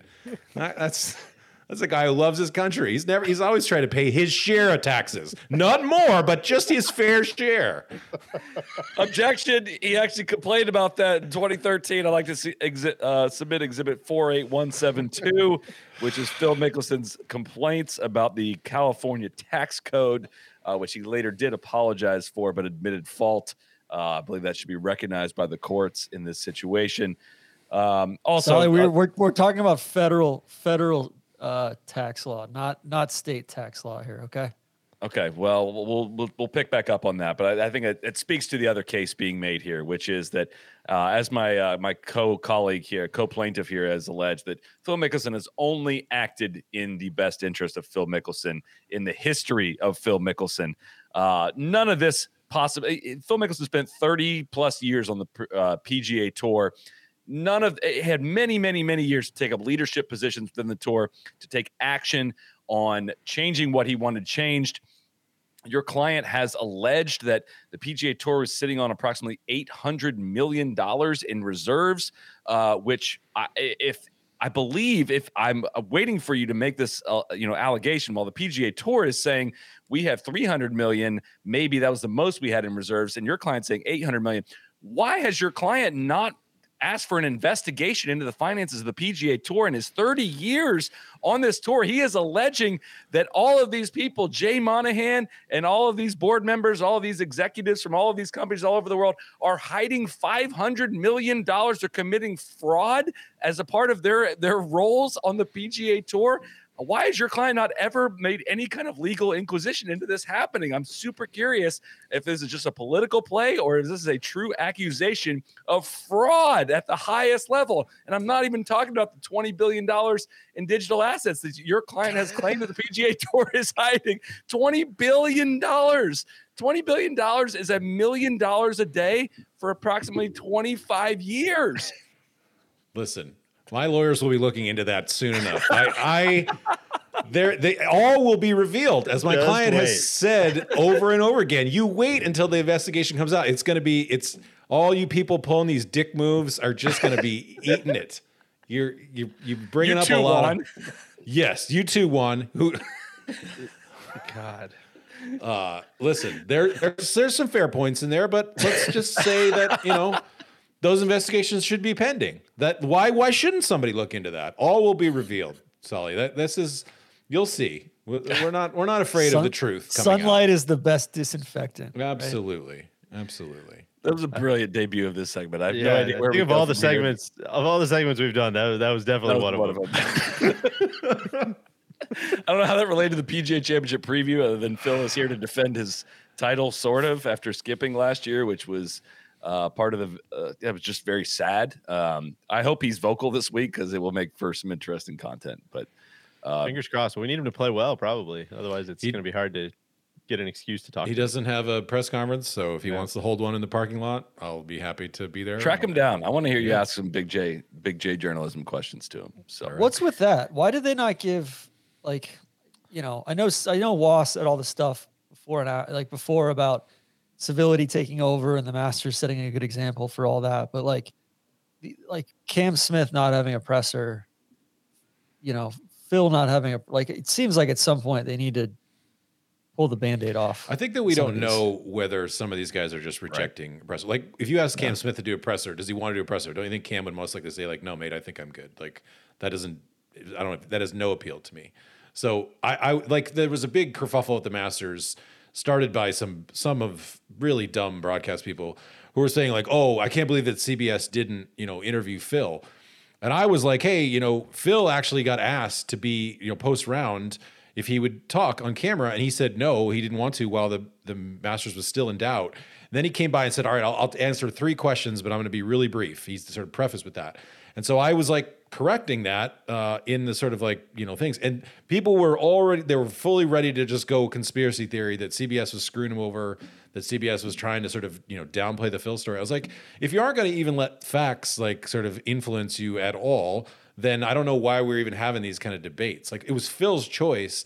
And Phil came back afterwards and did a friggin' press conference to Phil's Yeah. credit, you know? Yeah. And didn't matter if he pointed that out either. It was like, oh no, the Masters and Phil were trying to, you know, the Masters and CBS were trying to bury the Phil story.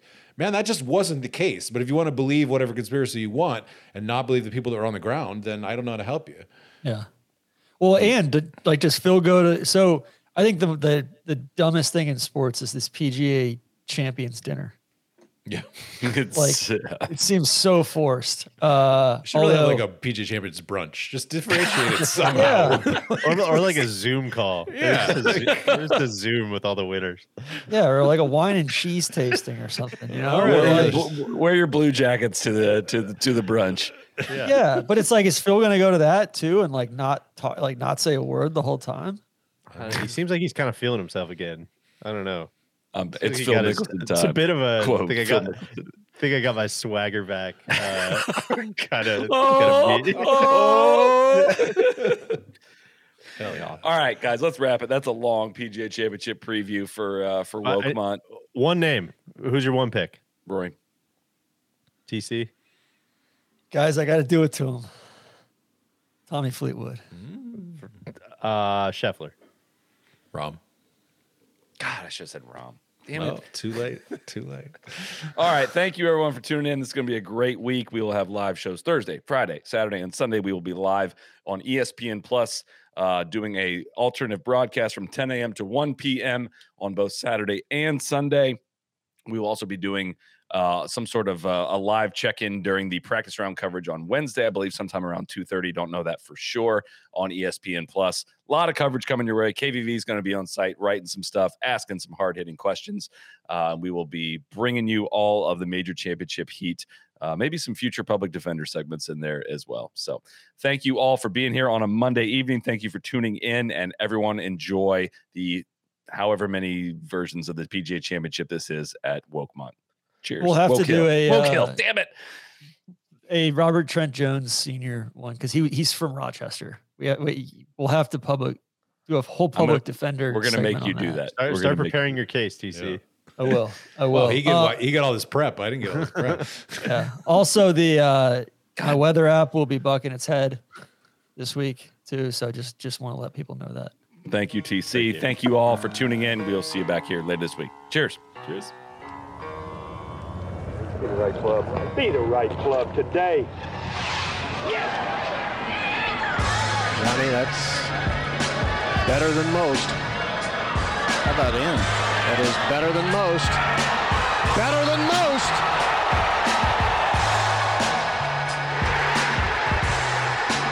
Expect